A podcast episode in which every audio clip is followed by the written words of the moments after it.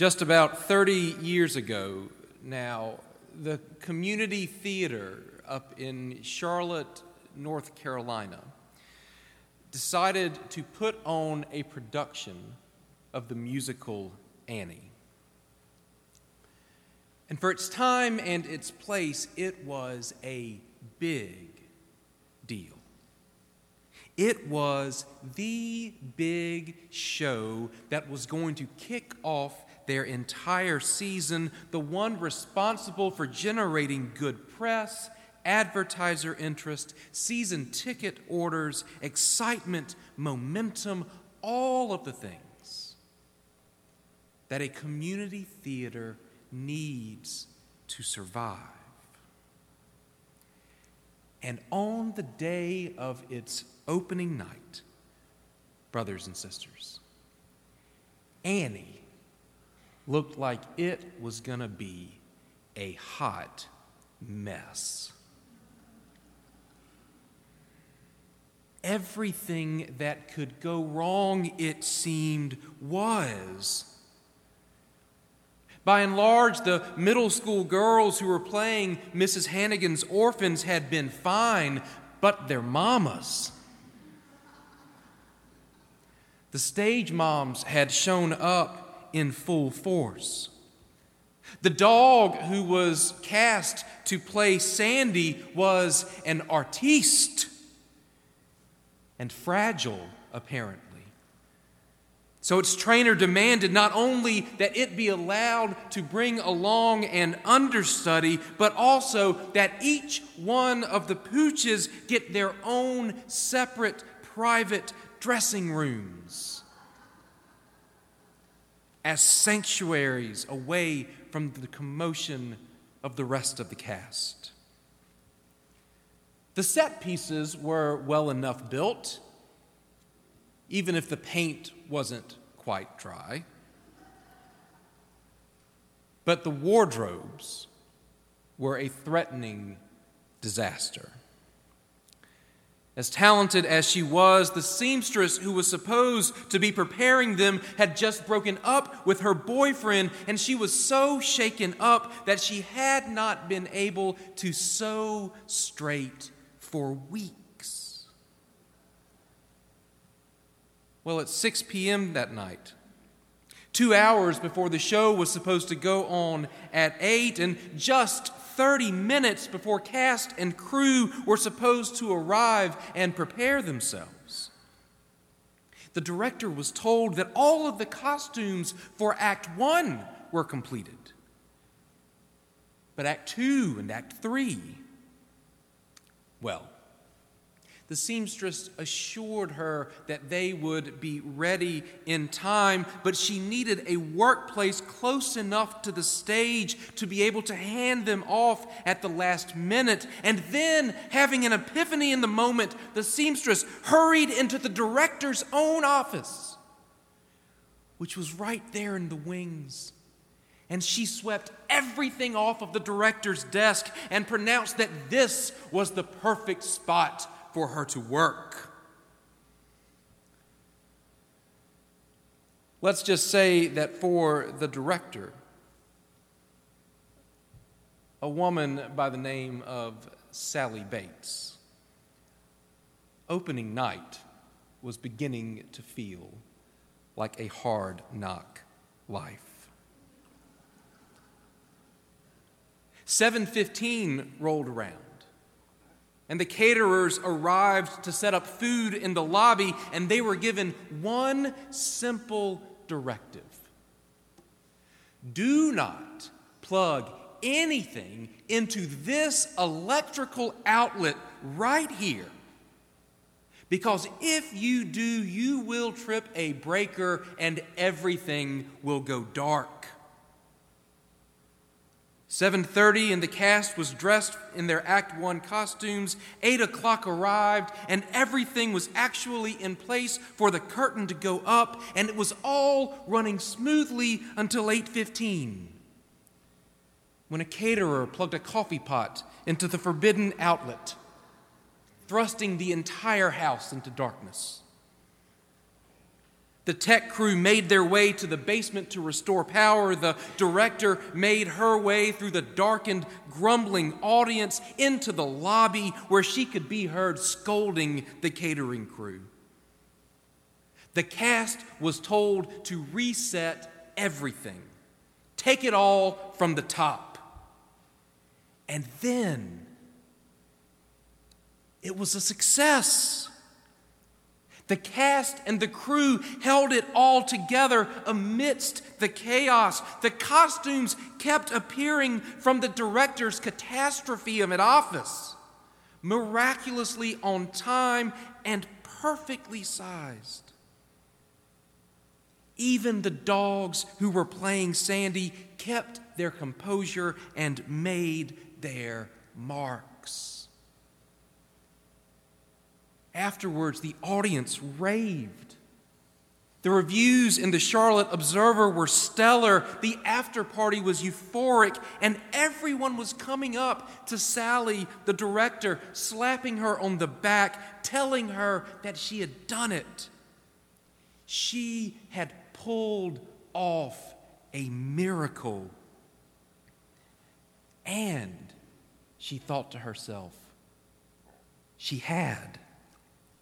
4 years of a bachelor's program in dramatic arts, 2 more spent in Chapel Hill for a master's degree, the years spent as an apprentice, as an assistant. Sally had successfully brought all of it to bear that night and done the thing that she had wanted to do all of her life in the face of more adversity than she could have ever imagined. And yet, leaving the party that night, well after midnight, delirious from all the adrenaline, a little tipsy perhaps from some celebratory champagne, as she was crossing the empty parking lot to her car, she looked up and saw the biggest, brightest moon that she says she'd ever seen in her life. And as she stood there in its light, she had an epiphany. If I am ever again going to work as hard as I have tonight, she said to the night sky, it will be in service of something more important than Annie. It will be, she said,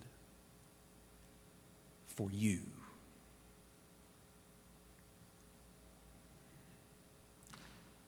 Sally finished out that season and hung around Charlotte for 1 more before resigning her position as executive director of the community theater and enrolling at Duke Divinity School, which is where she was serving as chaplain when Rebecca and I got there about a decade later. By her own admission, back in Charlotte, she had everything that she had ever wanted. I mean, she was rocking and rolling, working in the field that she loved, a great job in a great city, even had a cool historic house in a hip downtown neighborhood. And yet, she still asked herself, to what end?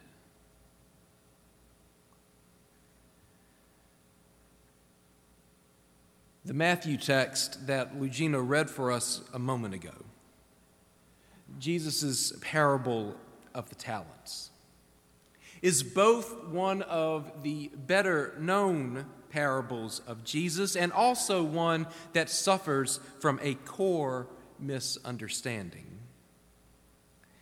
That's because at some point in the Middle Ages, the talents at the center of the story started to be understood as personal attributes, abilities that we each have and that we can bring to bear on the world around us. You know, talents. But in the original story, and in the ancient Greek world, a talent was an amount of money, a large amount of money. A talent as such was actually a measure of weight equivalent to about 100 pounds these days. And when used to count money, what would have been weighed would have been either silver or gold. Either way, we are talking about serious cash here. An entire lifetime's worth of savings. And this is the point. This is the point of the sermon. After redirecting the congregation's attention away from talents as we commonly understand them to the word's original financial meaning, this is the point of the sermon that a lot of preachers use the parable of the talents as a text about financial stewardship. The story always appears in late November, after all. And this is the time of year that most churches are in a stewardship campaign, if not in an out-and-out financial crunch. And so this parable becomes an opportunity for a preacher to preach a sermon that is some version of, what are you going to do with your money? And yet that's not quite what's going on in the text. I mean, if you want to give your money to the church, please do. If you are already giving money to the church, then thank you from the depths of my heart for your generosity. If you are here, or even if you're online, and you're curious what an appropriate amount of money for you and your family to give to support the missions and ministries of the church, and you'd like to have a conversation about that in the strictest of confidences, then I or another one of our leaders would be happy to sit down. But that is not what we are talking about this morning. Because this morning we are talking about something that is quite frankly bigger. And that's because the amounts of money that are being thrown around in this story are absurd. I mean, forget wealth. We're talking about generational wealth, big money. Lottery-type money. Failed Texas A&M football coach type money. So the parable isn't exactly about dollars and cents. It is actually about a master being extraordinarily generous and giving his servants an opportunity that look to be well beyond the abilities that they could have ever dreamed of for themselves. I mean, who here would know what to do with that kind of money? If you work in finance, you're not allowed to answer that question. So stick with me. Who would know how to handle that much silver, that much gold? It's almost enough to make you sympathetic towards the third servant who buries it. Keep it secret. Keep it safe. And yet when the master returns, he scolds that third servant for being so conservative,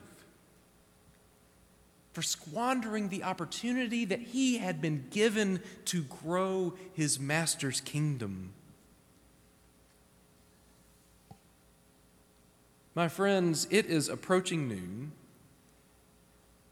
and I am in the precarious position of standing between a room full of Baptists and a congregational meal.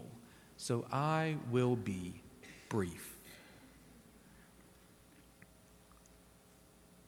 Each and every one of us here has been given the opportunity of a lifetime by an overly generous master. Doesn't matter who you are. Like the servant in the story, we have been given more than we could ever hope for or imagine. Talents, yes. Abilities, passions, proficiencies. And alongside those, talents in the classical sense as well. Resources, money, power. Social and professional connections influence everything. And again, it doesn't matter who you are, whether you're young or whether you're old, whether you know yourself to be wealthy or fear that you are not. It's true for all of us. We have been given entire lives filled with gifts. And what's more than that, we have been invited to use those gifts to further our Master's kingdom, to enrich it, to expand it. But to do that, to enrich the Master's kingdom, to expand it here on earth, it's risky. To advocate for the poor and the downtrodden before the powerful, to serve the mission of the church, to give generously. Better, perhaps, to be conservative, play it safe, err on the side of caution. Be like the third servant in the parable and not risk the chance. After all, you might find yourself at a loss, a lower rung on the corporate ladder than you had wanted, a smaller investment portfolio than you had dreamt of, a lesser status in the eyes of your peers as they sprint past you in our societal rat race. A cost may well be counted. My friends, we only get to go through this life once. And life is an extraordinary gift. Time, talents, connections, resources. And your life is worth more than you can possibly know. So how will you spend your life? How will you spend your time, your days? Because when you're young, they don't tell you this. But it turns out that how you spend your days is actually how you spend your life. So where will you invest? What will you invest it in, and to what end? Because just like the servants in today's parable, you have been invited to use your talents in both meanings of the word to grow the kingdom of your Lord right here. to expand it and enrich it and nurture it, to serve it and shape it to the best of your ability with all of the great gifts that you have been given. You have been invited to change people's lives, and perhaps even to have yours changed in the process. And a cost may well be counted. And yet, alongside what may be lost, consider for one moment what might be gained. Because you see, you and I have been invited to take part in nothing less than the salvation of the world.